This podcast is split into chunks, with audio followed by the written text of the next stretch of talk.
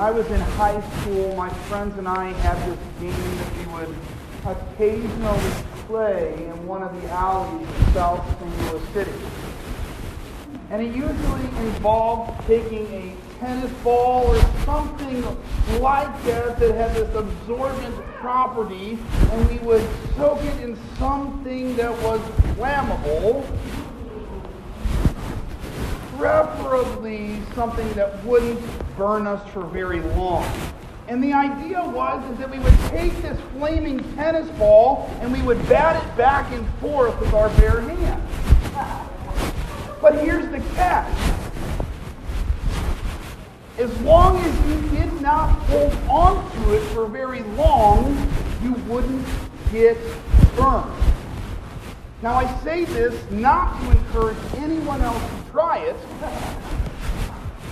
to perhaps share the foolishness of my own ways. You see, the problem is, is that we think we have control over things, and when we play hot potato, everyone else seems to get burned.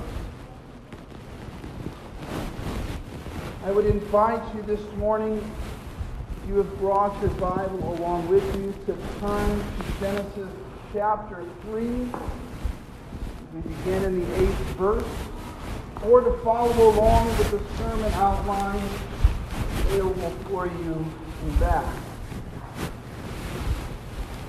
Being confronted with our baggage and our brokenness is never easy.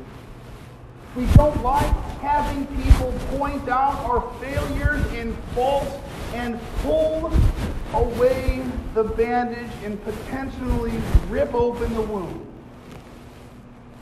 We don't like having our brokenness pointed out because we want to make sure that we have it all under control.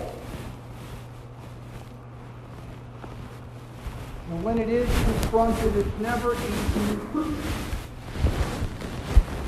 Frankly put, it really never should be the way that the law is intended to work, as we spoke earlier in the confession of sins, is that it convicts those who are comfortable in their sins and calls them to repentance. In other words, when we are doing things that are both dangerous and hurtful,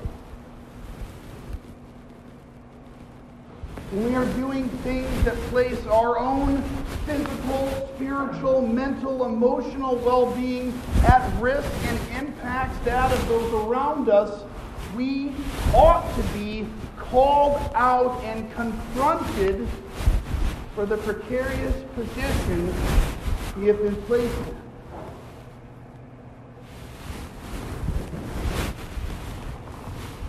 When we disobey distance ourselves from God and from one another. In the verses that precede our Old Testament passage for this morning, in the first seven verses of Genesis chapter 3, this is the account of the fall where Adam and Eve are tempted by the serpent to eat the fruit the tree of knowledge of good and evil.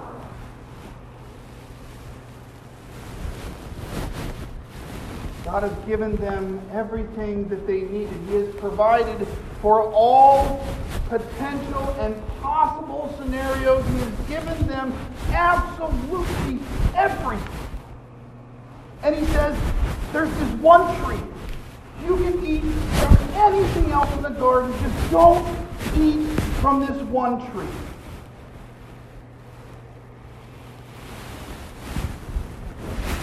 And the second they disobey, then suddenly there is this immediate separation between them and God and from them and one another. They recognize that they are naked and they are ashamed and immediately clothe their bodies to hide themselves from one another and to cover up the image of God that they had been created in. Misery may love company. Breaking God's law is all about the individual. Very rarely, when we disobey God, do we think, you know, I think this would be really, really good for someone else. You know, I think this would really be good for my family if I went off and did this thing that I know I shouldn't do.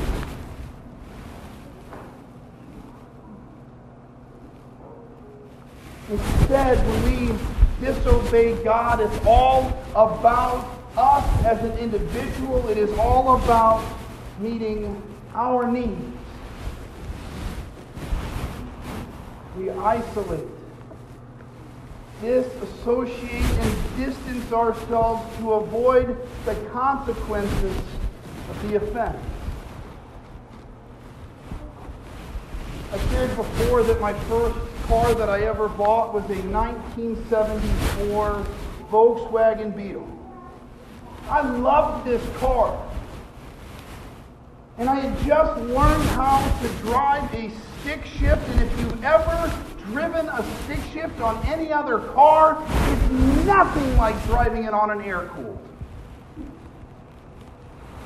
There's something different about it, and I had it parked a little cattywampus in my parents' garage where I had been doing some work on it. And as my brother and I got into the car and I started to pull out to go out on our way, I popped the clutch a little too fast and boom! Right into the brick wall on the left side of the garage door. That little Volkswagen pushed the brick wall about three inches towards being off the foundation. And I was terrified of what my dad was going to do when he came home, so I called my aunt and I said, Get over here, I'm going to need a witness. and my dad comes home and he's being really patient and I can tell he just wants to explode. And the whole time he's really calm. And he says, What happened? What have you done? And the first thing that came out of my mouth was, It's not my fault. Wrong answer. We like to distance ourselves from the problem so that it's not something that we have to have any ownership in. So we can place the burden of consequence and responsibility elsewhere. We pass the buck and blame the issue on anyone but ourselves to keep our hands clean. So you can think of this when we hear the Good Friday story where Jesus has been on trial and they take him before Pontius Pilate. And Pontius Pilate comes back to the chief priest and says, I cannot find anything wrong with this man.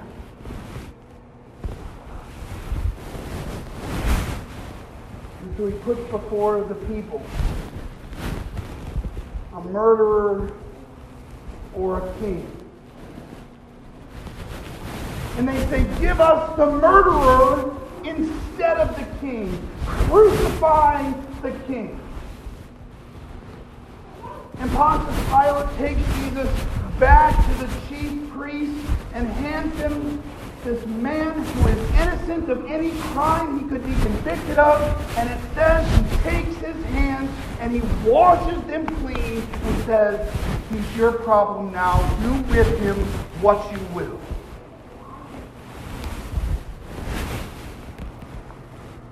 He claims to be the victim, to neglect our ownership in the hurt caused by our actions. You see, the way that this whole scenario plays out in the Garden of Eden this morning is fascinating. Because it says that the Lord God was walking amongst the trees of the garden in the cool of the day. And he begins to call out for Adam, and Adam says, Here I am. He says, Where were you? He says, I hid because I was naked. And God says, Who told you that you were naked? See, up to this point, they could have cared less. It didn't make a hill of beans of difference because all they saw in one another is how they were created in the image of God.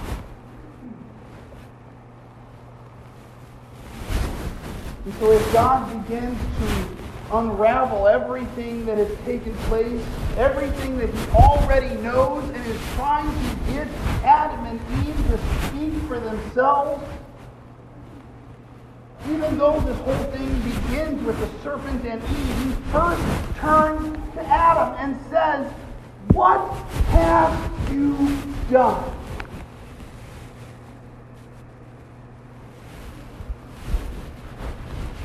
Adam claims victim status and says, Lord, it was the woman you gave me. It's her fault. And almost as though he's saying, Lord, because you gave her to me, it's actually partly your fault too. And then he turns to Eve and says, What have you done? And she says, It was the serpent. He deceived me and I ate. The call to confess our sins is awkward, uncomfortable, and yet still liberating. The weight of what we've hidden eventually outweighs the consequences. So we need to be unburdened by it. You see, we have this thing in our house where when our kids have to apologize for something, they don't just get to say, I'm sorry, and we move on. They say, I'm sorry, and normally, if it's not just generally often, we go, for what? You see, we have this idea as a people sometimes that even where there is forgiveness of sins, and suddenly we forget the offense. And yet, even within forgiveness, there is still consequence. It doesn't take away the shame or sting of the offense. But now we no longer have to labor to keep it hidden.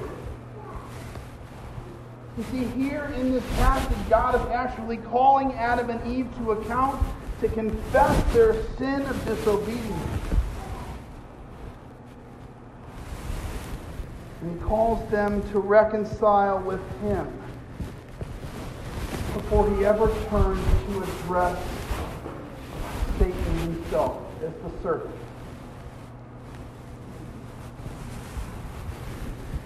In the old church tradition, Luther's day, when they would do confession and absolution, it wasn't something that was done as part of the corporate worship service. It was something that the priest did back in the back room before he came out to administer the sacrament. In other words, the priest went through confession and absolution so that he was then worthy to now present these gifts of God to people.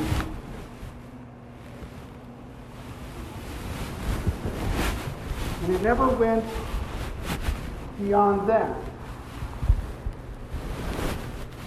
We were created to look upon our Creator face to face. See, mankind was made with the unique ability to be in relationship with God. God declared that everything that he had made was good and very good, and then he handed all of creation over into the hands of a creature who had been crafted in his own image. Now pause for a minute and imagine this because this is absolutely crazy. You've ever tried to build Legos or anything with a little kid, you might build this awesome house or this really cool car, and then you hand it off to them and you say, look. And the first thing they do is take pieces off and put their pieces back on. God creates us in his image. And then in our brokenness, we tend to craft the rest of our world in our own. God was walking in the garden and calls to Adam from the middle of the mess that they had just made. See, in our house, when our kids get quiet, we get concerned. Because that means that we have now crossed the line into something dangerous or destructive. And so here, God comes and he's walking through the garden, and he can't hear his children. You can see where this is going. He starts to get concerned. he calls out to Adam, and Adam distances himself, himself from God. And even though they tried to hide from his presence, he still comes to them anyway. God gives us the free will to love him. And then equips us with his Spirit to walk with him in faith but never at any point in the narrative does he actually force us to.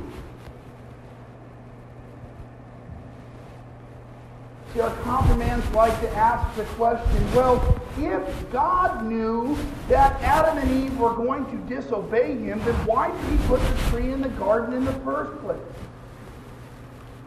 Fair question. But the hard answer is that we have the free will to choose whether or not we will love God and that we are equipped through the Spirit to follow Him. This doesn't mean that we make a choice for Jesus, but instead it means that we have the choice to disobey. We have the freedom to rebel. Our inclination to hide ourselves from God's presence is unnatural. We are called to live in transparency in life. Throughout Scripture, the people of God, as they stand in His presence, they cover themselves, they cover their faces for fear, for shame, for stubbornness. But transparency in confessing our sins keeps us accountable of our own failings and faults. Instead of saying, it's not my fault, we say, it was me. I did it. I committed that offense and I need to ask for forgiveness because of it. But the buck stops with Jesus as he restores and reconciles man's relationship with God. We use the phrase passing the buck, and what this actually comes from is a French phrase that means scapegoat. In other words, the burden of sins after the buck which was sent or passed was then sent out into the wilderness. Forgiveness frees up our ability to own our own stuff and then follow Christ unburdened from blame. Our nakedness, our vulnerability before God allows us to be equally accountable with each other. the ability to walk with broken people begins in recognizing how broken we are too. Kind of goes with the old adage that a good friend bails you out of jail and a best friend is sitting in the cell beside you. and the Word became flesh and dwelt among us. This path is already well trodden by those who have gone before us in faith. So much so that Jesus himself has already paved the way. We have a responsibility to reconcile with one another as we reflect Christ within us. We shouldn't be shocked by the depth of darkness because of sin. By definition, sin is the absence of God. And if we aren't shocked by the depth of that darkness, then we aren't surprised in the ways that the light of Christ still reaches into it. Even in this very first act of rebellion. And in their haste to pass the buck, God still provides for a way for redemption, reconciliation, and reunion. So that instead of saying, not my fault, and then going, it was me, that God then speaks the words to say, you are forgiven. He releases us into the world with a hope and a love worth sharing. So that God always gets the glory now and forevermore.